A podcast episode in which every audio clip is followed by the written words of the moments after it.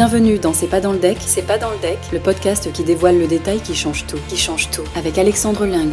Un repas par semaine et par Français finit à la poubelle. Ça représente 10 millions de tonnes de produits par an. 96% des Français trouvent ça inacceptable, je pense que vous aussi. C'est le défi que Clément et Jonathan de Willy Anti-Gaspi ont décidé de relever. Qui se cache derrière cette start-up au cœur de la lutte contre le gaspillage alimentaire? Réponse dans C'est pas dans le deck, le podcast qui dévoile le détail qui change tout. C'est pas dans le deck, pas dans le deck. Bonjour à tous, je m'appelle Alexandre Ling et je suis le cofondateur et CEO de la plateforme d'investissement Tudigo. Chaque semaine, je vous fais découvrir des entrepreneurs, des investisseurs, des experts qui nous partagent leur vision de l'entrepreneuriat et de l'investissement en nous dévoilant le détail qui change tout. C'est pas dans le deck, pas dans le deck. Et dans ce nouvel épisode, j'accueille Clément Herry, cofondateur de Willy Antigaspi. Salut Clément. Salut Alexandre. Alors Clément, comme tu as un parcours assez euh, atypique, en tout cas riche, est-ce que tu peux te présenter et puis euh, nous parler euh, des étapes de ta vie qui t'ont amené à la création de Willy Antigaspi Avec plaisir. je m'appelle Clément Méry, j'ai 38 ans, je suis papa de deux petits garçons d'un an et demi et de, de 3 ans et j'ai lancé Willy Antigaspi il y, a, il y a quelques temps, il y a 18 mois. Et avant ça, j'avais passé 10 ans à l'étranger. Où ça? J'ai passé 5 ans à New York où j'ai monté un restaurant bar à vin à, Soho. C'est incroyable. Expérience de dingue de, de 2016 à, à 2021. Avant ça, j'étais au Sri Lanka, en Asie, sur un autre euh, domaine d'activité qui était le textile. Je travaillais pour Decathlon et euh, ma mission, c'était euh, d'accélérer le, pays de, production, donc au niveau de la prod textile et l'ouverture de magasins sur le bassin indien. Ok. Et c'est ton expérience aux États-Unis qui t'a amené à la réflexion de lancer Willy Anti-Gaspi Parce que tu avais constaté déjà ce problème du gaspillage alimentaire Ouais, écoute, c'est la somme de plein de choses. C'est, moi, j'ai eu des expériences pro qui ont duré plus ou moins 5-6 ans précédemment. Du coup, c'est la construction de ce que j'avais envie de faire. En tout cas, ce que j'avais envie de, faire encore plus, c'est de mettre du sens au quotidien dans, mon activité pro. J'en avais déjà beaucoup sur le resto. C'était vraiment un centre euh, pour rassembler plein de gens qui se ressemblaient pas forcément et créer du lien et, des bons moments. Donc ça, je suis retrouvé là-dedans, mais j'avais envie de, faire encore un, pas supplémentaire. En même temps, je suis devenu parent, donc euh, tu vois, j'imagine que ça, joue aussi euh, d'une certaine manière. Et je voulais travailler avec Jonathan depuis longtemps. On se connaît depuis plus de 15 ans. On était colocataires pendant, pendant nos études. ah, c'est vrai. À Lille. Donc tu vois, ça, date un peu, mais on avait cette envie de, se retrouver et de, monter un projet à impact. Jonathan était aux US aussi à ce moment-là? Non, Jonathan est en France. Il a un parcours euh, finance. Après, il a monté une première boîte à l'époque où euh, ça coûtait un dollar la minute pour les Américains d'appeler de, la France aux US. Après, il a rejoint Uber au tout début de Uber en, France et en Europe. Donc, euh, toi, là, là, un peu la meilleure école des ops où il a fait de l'ouverture de ville, du pricing, du product, de la rétention chauffeur. Donc, fort sur la data et sur la tech. Mais en tout cas, on, a envie de, on avait envie de se retrouver euh, sur un projet impact, on avait envie de, travailler ensemble. Du coup, John a, démissionné de, chez Uber et moi, j'avais pas du tout prévu de rentrer en France. C'était pas du tout le, plan de jeu. Et euh, je, suis rentré en France parce que parce qu'avec Jonathan, on a, on a trouvé euh, le projet qui nous plaisait et l'envie de démarrer ensemble une aventure avec un max d'impact. Vous avez tous les deux peut-être une culture anglo-saxonne du business? Ouais, bah moi j'ai beaucoup voyagé, tu vois, donc j'ai j'ai passé beaucoup de temps en Asie, donc j'ai aussi pu m'inspirer de tout ce qui se fait de super bien là-bas. J'ai passé beaucoup de temps aux US, donc j'ai aussi euh, gardé le meilleur de, tout ce qui se fait. Parle-nous-en un petit peu, quelles sont les, différences ou les avantages culturels euh, dans le monde du business? Alors l'Amérique, le monde anglo-saxon, on, connaît en général, on se fait une petite idée, euh, culture de la, performance, voilà, optimisme. L'Asie? L'Asie, c'est génial. C'est très différent quand tu arrives au Sri Lanka. C'est pas la même langue, c'est pas les mêmes, la même nourriture, c'est pas la même religion, c'est pas la même. rien qui ressemble à, ce que tu as connu quand tu viens de France mais les gens sont euh, hyper accueillants, hyper ouverts d'esprit, et, euh, du coup, au final, c'était hyper simple, en fait, les, gens sont hyper bienveillants. Sri Lanka, c'est un pays assez facile, au final, parce que tout le monde parle plus ou moins anglais, de par l'histoire du, pays, tu vois, donc c'est des gens qui sont hyper formés, d'ailleurs, en général, c'est souvent des, gens qui viennent du Sri Lanka, qui gèrent euh, le textile dans la zone hors Sri Lanka, donc tu as des gens hyper formés, qui parlent anglais, qui ont souvent un, un petit peu voyagé. C'est des gens de confiance, c'est des gens qui bossent, et ça, c'est hyper appréciable, des, gens qui prennent des initiatives, qui n'ont pas peur du tout de, de la contradiction, de, te challenger sur les sujets, qui ont plein convictions, donc c'est hyper agréable. Comment ça vous a euh, influencé dans la, création de la culture chez Willy Antigaspi Alors la culture, c'est un sujet euh, qui est important pour Jonathan et moi. Il y a des trucs depuis le, jour 1, on sait qu'on va le faire et qu'on va le mettre en place. On vient de finaliser le, plan de BSPCE euh, pour partage de la valeur. C'est-à-dire que nous, on veut que tous les employés chez Willy Antigaspi soient actionnaires de la boîte et que chacun soit propriétaire de, la société. Et vraiment, tu vois, que, que, les gens soient hyper impliqués, notamment avec ça. Après, avec toute l'humilité du monde. Euh, nous, on est tout petit, hein, on, s'est lancé il y a 18 mois, donc on a encore plein de trucs à faire. Euh, il y a un an, on était euh, deux avec Jonathan, maintenant on est 10. Donc quand tu es deux, la culture, c'est facile à tenir. Quand tu es 10, c'est déjà un petit peu plus compliqué. C'est principalement une question de casting, parce que c'est encore une toute petite équipe. Tu vois, nous, les bureaux, c'est au milieu de l'entrepôt à Saint-Ouen, c'est vraiment tous ensemble. Parle-nous du, du modèle et du, du business. Willy Anti-Gaspi, finalement, qu'est-ce que c'est? Willy Anti-Gaspi, c'est le premier site e-commerce qui est 100% dédié à la lutte contre le gaspillage. Le terrain de jeu, c'est le gaspillage alimentaire. On achète des produits qui auraient fini à la poubelle, on les stocke à l'entrepôt à Saint-Ouen et on les revend partout en France. Tu as deux propositions de valeur hyper fortes. Un, c'est la lutte contre le gaspillage. 96% des gens trouvent ça inacceptable. Donc tout le monde se retrouve dans, dans cette cause-là et a envie de, de, faire bouger les choses. Et la deuxième proposition de valeur, c'est qu'on vend des produits soit bio, soit français, entre 25 et 50% moins chers. Et ça, ça fait énormément résonance en temps de problèmes de pouvoir d'achat et de crise et d'inflation. Vous travaillez sur l'achat à la source, notamment tous les produits qui n'ont pas la bonne forme, enfin les légumes, les fruits Ouais. et légumes qui n'ont pas la bonne forme, ou également vous allez chercher euh, sur le terrain chez les distributeurs euh, les produits qui seraient euh, invendus proches de la date limite, par exemple, et pour les remettre en vente? Alors, le, le gaspillage, pour éclaircir un peu ce de quoi, de quoi on parle, tu as trois niveaux. Tu as 25% du gaspillage qui vient des industriels, ce qu'on appelle les marques et les producteurs. Tu as 25% qui vient des magasins, le retail.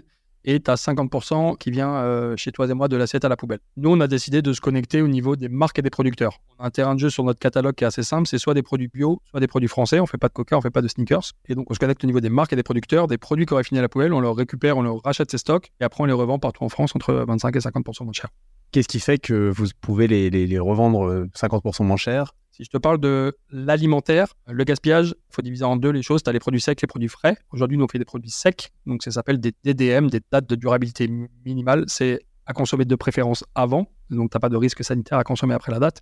Versus les produits frais, où c'est de la DLC à consommer jusqu'au, où là, tu as un risque sanitaire à consommer après la date et tu ne peux pas le vendre. Les deux principales raisons du gaspillage sur l'alimentaire, c'est des surstocks de la part des industriels qui ne veulent pas être en rupture de stock par rapport à la grande distrib et des dates courtes. Et en fait, qu'on a découvert, et ce qui est très peu connu, mais c'est un peu la, faille du système, c'est que tu as ce qui s'appelle des contrats date avec la grande distribution qui fait passer des produits en date courte alors que ce pas du tout des produits en date courte. Je te prends un exemple très simple, un produit qui sort d'usine au 1er janvier avec une DDM au 31 décembre sur l'emballage, donc c'est une reco de conso, donc tu peux même consommer après la date. La grande distrib va dire, moi il me faut deux tiers de date. C'est-à-dire qu'à partir de fin avril, la grande distribution va considérer ce produit-là comme un produit date courte et donc va le refuser à l'industriel. Aujourd'hui, vous avez un problème de- d'offre ou, euh, Non, j'imagine que l'offre, vous en avez énormément. Ouais, en fait, malheureusement, on n'a pas de problème d'offre. C'est-à-dire qu'il y a un gros problème de, de gaspillage. Euh, Il n'y a jamais eu autant de gaspillage qu'en pleine crise alimentaire et, et actuelle.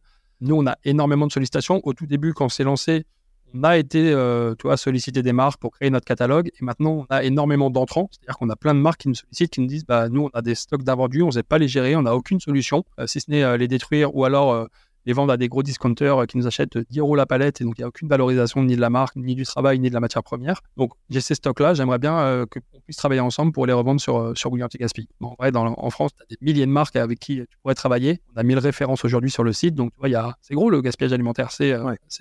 un vrai problème. tous les produits secs, je peux aller sur Willy Anti-Gaspi, je vais les avoir 25 à 50% moins cher, puis je vais avoir 6 mois pour les consommer. Même plus. Donc, tu peux aller sur le site, tu vas trouver tous tes produits du quotidien, donc du café, du thé, du chocolat, de la sauce tomate, euh, des produits plus ou moins gourmands, des marques plus ou moins connues. Tu vas avoir des marques euh, un peu repères, tu vois, qui te réassurent. Tu te dis, bah tiens, je connais cette marque-là, ça me donne confiance. Et puis des marques euh, un peu moins distribuées, un peu plus niche, mais avec des produits gourmands. Donc, vois, tu vas faire un mix de ces deux trucs-là. Et puis après, tu peux euh, consommer les produits. Tu as énormément de temps avec la date sur l'emballage. Et puis surtout, c'est des produits qui périment pas. Tu vois, nous, on a du chocolat qui est en date passée. C'est assez rare qu'on ait des produits en date passée, parce qu'avec cette histoire de fausse date courte, ça n'arrive que, que rarement.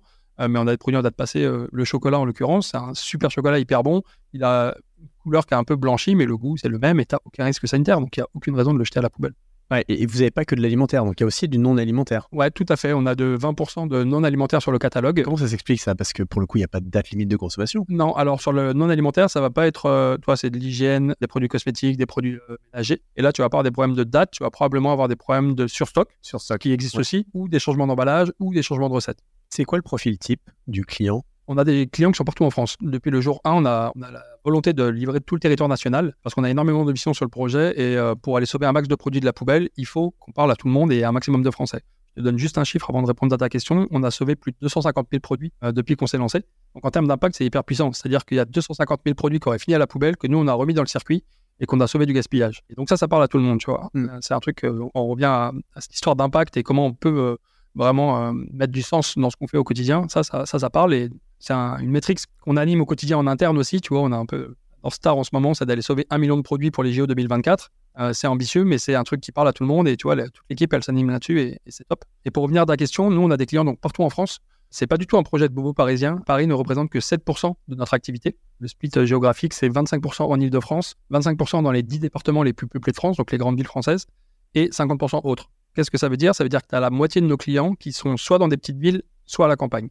Et ça, c'est hyper puissant parce que ça veut dire que tu réponds à un problème d'accessibilité économique avec des prix pas chers, mais tu réponds aussi à un problème d'accessibilité géographique. Ça veut dire que euh, tous ces gens-là qui n'ont pas forcément un Naturalia ou un Monoprix en bas de chez eux, bah, ils sont contents de pouvoir acheter les produits qu'on propose sur euh, William Tigaspi, Ah oui. soit euh, livrés, soit chez eux, soit en point relais. Et donc, la, la motivation numéro un des gens, est-ce que est, c'est celle du gaspillage alimentaire chez vous ou c'est plutôt le prix, tu dirais, et puis bah, là, ça vient par-dessus? Je pense que, encore une fois, on, on est jeune et il y a encore un peu de bruit sur l'analyse tu vois, de tous ces sujets, mais on pense que le- le- le- la clé d'entrée, c'est le prix. Mhm. Les gens viennent parce que c'est moins cher et qu'ils trouvent des super produits bio français. Ils viennent pour le prix et ils restent et ils recommandent euh, pour le sens de la boîte. Et parce qu'on n'arrête pas de leur dire, bah, attendez les gars, vous êtes des, des super personnes parce que quand vous consommez sur Willy Anti-Gaspi, en plus de faire des économies, bah, vous sauvez des produits de la poubelle, donc vous avez un, un impact qui est ultra concret sur la lutte contre le gaspillage. Et euh, c'est pas plus compliqué de se lancer comme ça sur le territoire national dès le départ, en termes de euh, même ne serait-ce que de ressources, de capacité à cibler, à communiquer Nous, c'est le choix qu'on a fait. Euh, T'as pas forcément plus de, complexité à faire ça parce que, en fait, la, partie transport, quoi qu'il arrive, tu l'externalises parce que c'est- un vrai métier. Tu crées peu de valeur. Euh, on pourra parler de, notre choix, nous, euh, d'intégrer la logistique. Donc, on a notre propre entrepôt et on crée notre propre logistique. Et là, on crée beaucoup de valeur. C'est des choses que j'ai appris aussi quand j'étais chez Decathlon au Sri Lanka. Et, du coup, quand tu externalises le transport, que, tu livres euh, dans une zone d'Île de, de, d'Île-de-France ou que tu ailles livrer euh, Toulouse euh, ou Marseille, en termes de, de complexité, c'est pas très différent. Mhm. Et vous, au quotidien, qu'est-ce qui vous a amené vers ça? Est-ce que tu dirais qu'il y a eu quand même dans ces phases de carrière, ces phases de vie, des changements en toi? Est-ce que euh, à l'époque, quand tu étais restaurateur à Soho, tu avais déjà cette conscience gaspillage alimentaire euh, Ton cofondateur, il était chez Uber. Euh, Qu'est-ce qui vous a amené à vous dire on va, on va s'engager corps et âme dans ce projet-là? On n'est pas arrivé directement dans le projet du gaspillage alimentaire. Ok. En fait, je rentre en avril 2021, je rentre en France après, après 10 ans d'expat. Je, je rentre pour euh, travailler avec Jonathan sur un projet qui s'appelait Good Marché à l'époque. C'est une boîte aux US qui s'appelait Thrive Market. Euh, alors, en France, tu as, as La Fourche, par exemple, qui, qui fait ça avec un abonnement et qui donne accès à des produits bio moins chers. On lance un projet un peu similaire.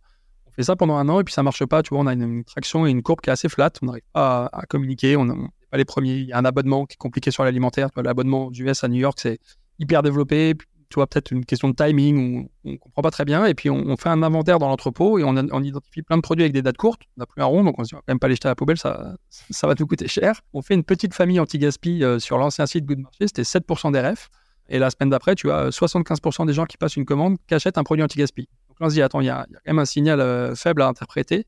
Euh, l'agilité que tu dois avoir en tant qu'entrepreneur, en deux semaines, on, on lance euh, Willy Anti-Gaspi, on ferme Good Marché, pas évident, parce Ah que oui. c'est un boulot, euh, tu vois, c'est un truc, tu as, bossé euh, beaucoup euh, pendant un an sur un sujet et sur un projet, et, et tu le fermes en deux semaines. Et en fait, euh, en le fermant, tu vois, on a une courbe qui est hyper flat jusqu'à sur Good Marché, et dès qu'on pivote et qu'on passe sur le- la lutte contre le gaspillage, on a une explosion des ventes, des commandes, des quantités, des fournisseurs qui nous contactent, et, et, et tu vois, le, le truc un peu Startup Nation, là, le product market fit, il devient effectivement évident quand on, on fait ce pivot-là.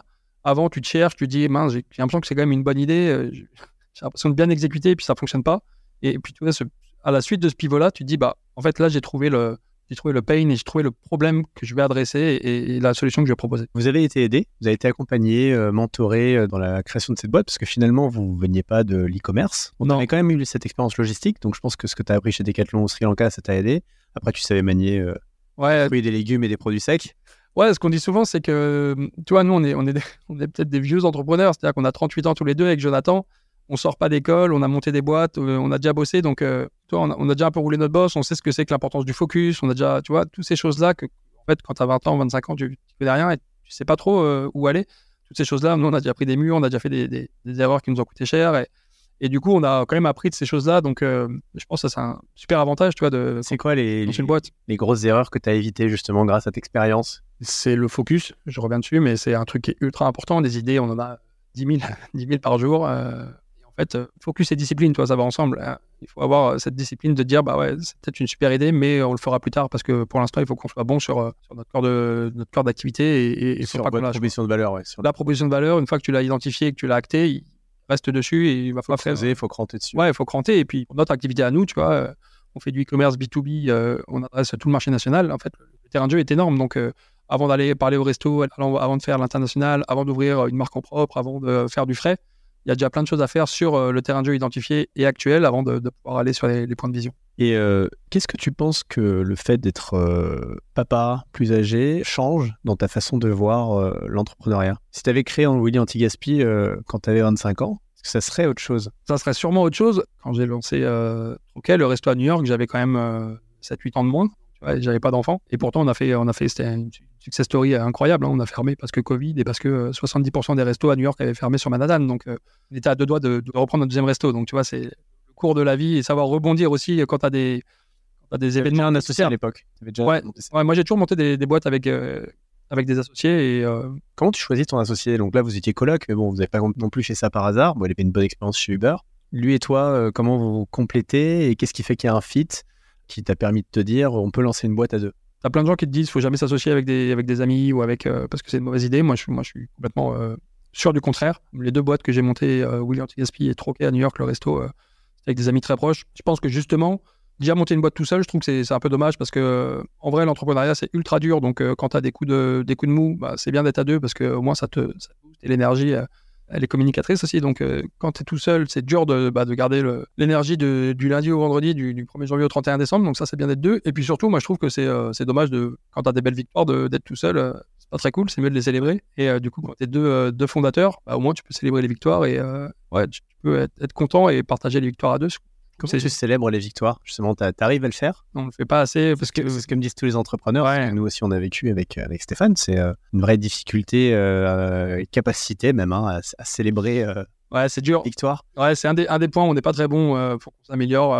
es tellement souvent rattrapé par l'opérationnel c'est vachement dur en fait, de, faire le pas de côté qui te permet de célébrer les victoires. Il y a toujours mille trucs à faire et tu peux pas tout faire. Donc, du coup, tu me posais la question tout à l'heure de ce que j'ai appris de, en, ayant 38 ans et, et déjà des boîtes. C'est aussi cette capacité de dire, bah voilà, je priorise et, je, dis non à certains projets. En tout cas, je décale dans le temps parce que je pourrais pas tout faire. Et, ça, c'est hyper important parce que sinon, euh, bah, tu pas des prios très clairs sur euh, le court terme, nous, en vrai, euh, on est souvent à la semaine, en fait. Tu vois, qu'est-ce qu'on fait cette semaine? Et tu vois, on coche les cases et, puis on, on, avance comme ça sur le très court terme. Alors, ça veut pas dire qu'on pas capable de faire du zoom in, zoom out. Et c'est important aussi parfois de prendre un peu de recul et d'écrire la vision, d'écrire euh, la culture d'entreprise, de, de, créer un peu les marqueurs forts où tu veux aller et comment tu vas le faire. Mais, euh, mais tu beaucoup d'opérationnels, donc parfois c'est dur de, célébrer victoire. Et bah, comment, comment célébrer victoire bah, Nous, on aime les choses simples. On, aime le sport, on va boire une bière, on passe du bon temps et, euh, c'est plutôt cool, tu vois.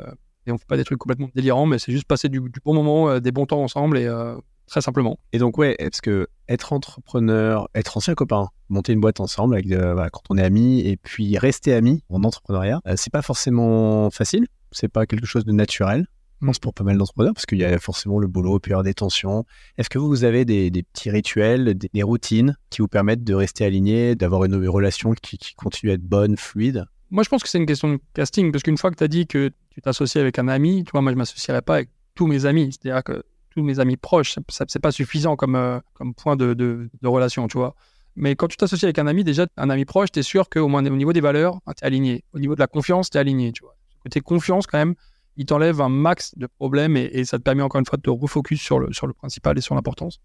Et puis après, je pense que, en tout cas pour moi, ce qui est important, et c'est le cas avec Jonathan, c'est que moi j'ai besoin de, travailler avec des gens que, que j'admire et qui m'inspirent et qui sont meilleurs que moi sur plein de sujets.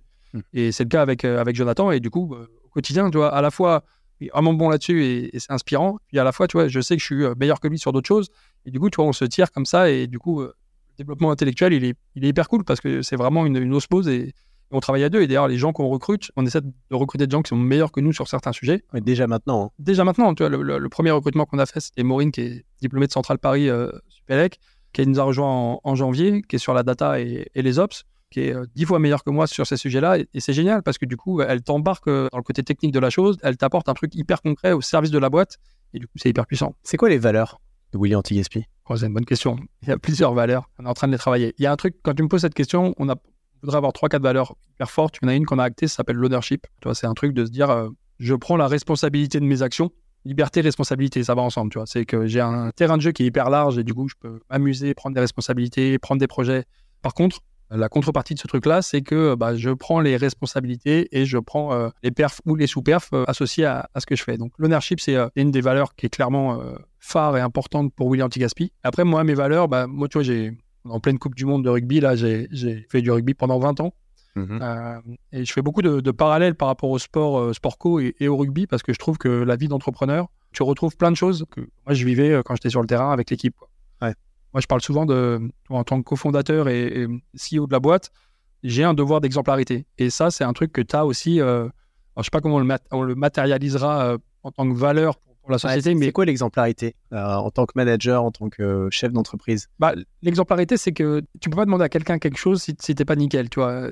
Pas te dire, bah, c'est inacceptable, t'es pas à l'heure, on a dit qu'on démarrait à 9h, tu arrives à 9h10, si toi, euh, tous les jours, tu te pointes à 9h10, quoi. Donc ça, ça fonctionne pas.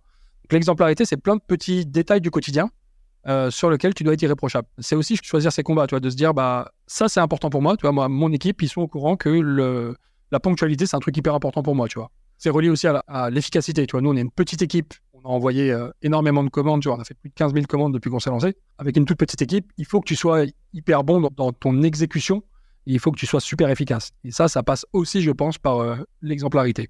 Et en tout cas, c'est mon rôle aussi de, de fondateur et de CEO de- d'être capable de, Montrer l'exemple. Exactement. Et ça, tu le retrouves au rugby. hein. Moi, j'ai joué longtemps à Massy. Pour les amateurs de rugby, euh, ça parlera parce que c'est une super école de rugby.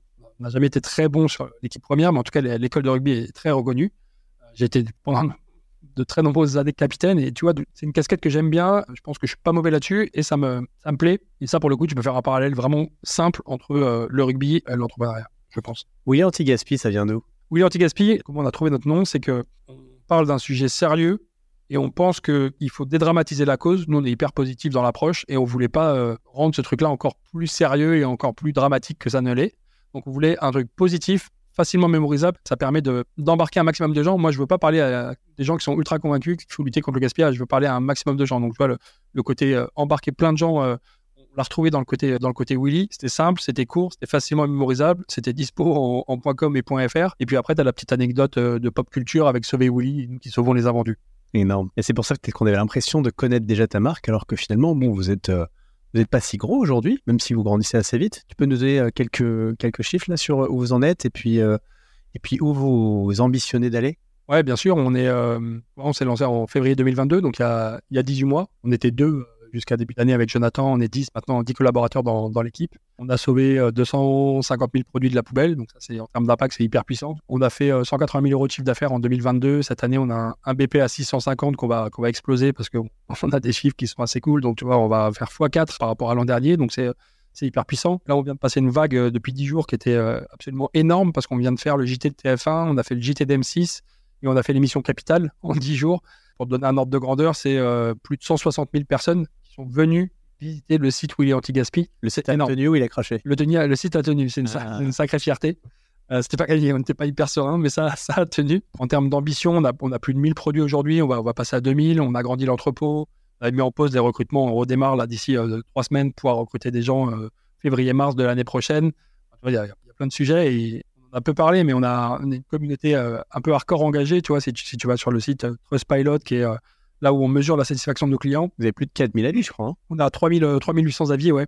On est à 4,8 sur 5. On est dans les 2% de la catégorie alimentation les, les mieux notés. Donc, si tu veux, on a une satisfaction client qui est dingue. D'ailleurs, c'est un enjeu parce que quand tu euh, fais x10, il faut que tu garantisses cette satisfaction client. Mais nous, tu vois, on personnalise les colis, on appelle nos clients, on met des petits cœurs sur les cartons. C'est plein de petits détails, en fait. C'est toujours pareil. C'est plein de petits détails, mais qui font la différence. Vous voyez où dans 5 ans? Dans 5 ans, le but pour nous, c'est qu'on soit euh, le leader de l'anti-gaspi en France et en Europe. Tu penses que tu peux devenir aussi gros que Carrefour? Pense pas. Carrefour, en 5 ans, ça va être un peu compliqué, mais ça me va bien de pas être euh, comme Carrefour aujourd'hui. On aspire à, autre chose, tu vois. Et, encore une fois, nous, euh, il y, a- plein d'acteurs dans, l'écosystème anti-gaspi. Tu as Togo Togo qui a fait un super boulot, euh, qui est là depuis 10 ans, qui évangélisé la cause de l'anti-gaspi. Mais nous, on apporte un truc qui est complètement différent, qui n'existe pas aujourd'hui. Et donc, on, veut apporter cette pierre à l'édifice. Et en fait, le marché est tellement gros qu'aujourd'hui, on a des perspectives de croissance, de recrutement, d'aller sauver des produits de la poubelle qui sont dingues. Puis je crois que c'est vraiment le bon moment, euh, à la fois euh, du point de vue du, du contexte euh, d'impact recherché des gens, euh, le contexte réglementaire, et puis bah, le contexte économique aussi, où on recherche aussi la réduction de prix qu'on va avoir. Ouais, tout à fait. Tu as raison de souligner ce point-là parce que c'est un truc qui est hyper important quand tu, quand tu montes une entreprise, une startup. C'est sur le bon time to Ouais, market. le quoi. time to market. D'avoir- D'avoir au moins un élément de faveur. Ouais, exactement. Mais ça fait toute la diff. Tu peux être trop tôt, tu peux être trop tard.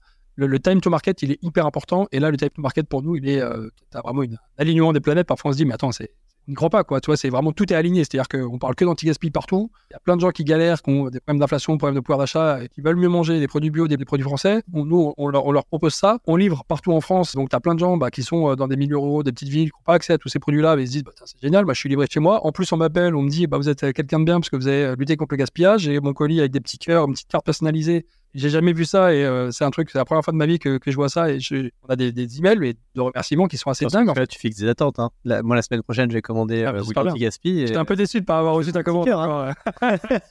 Mais on le fait vraiment pour tout le monde. C'est vraiment comme ça qu'on conserve nos clients. Donc, euh, et moi, la satisfaction client, c'est un truc qu'on ne lâchera jamais. Bon, je sais pas si ça vous donnait envie d'investir chez Willy Anti-Gaspi, en tout cas, Mina, de consommer. En tout cas, on te souhaite, avec Jonathan, beaucoup, beaucoup de succès dans cette aventure. On va la suivre. On est ravis de l'accompagner. Pour nos auditeurs, je vous rappelle que vous pouvez retrouver l'intégralité de ce projet et de tous ceux que portent les invités de ce podcast sur la plateforme tudigo.co. Et puis, bah, je vous invite à vous rendre sur le site de Willy Antigaspi et à réduire votre facture de course tout en sauvant un repas par semaine. Merci Alexandre. Salut, merci Clément. Tudigo vous a présenté C'est pas dans le deck, c'est pas dans le deck, le podcast qui dévoile le détail qui change tout, qui change tout.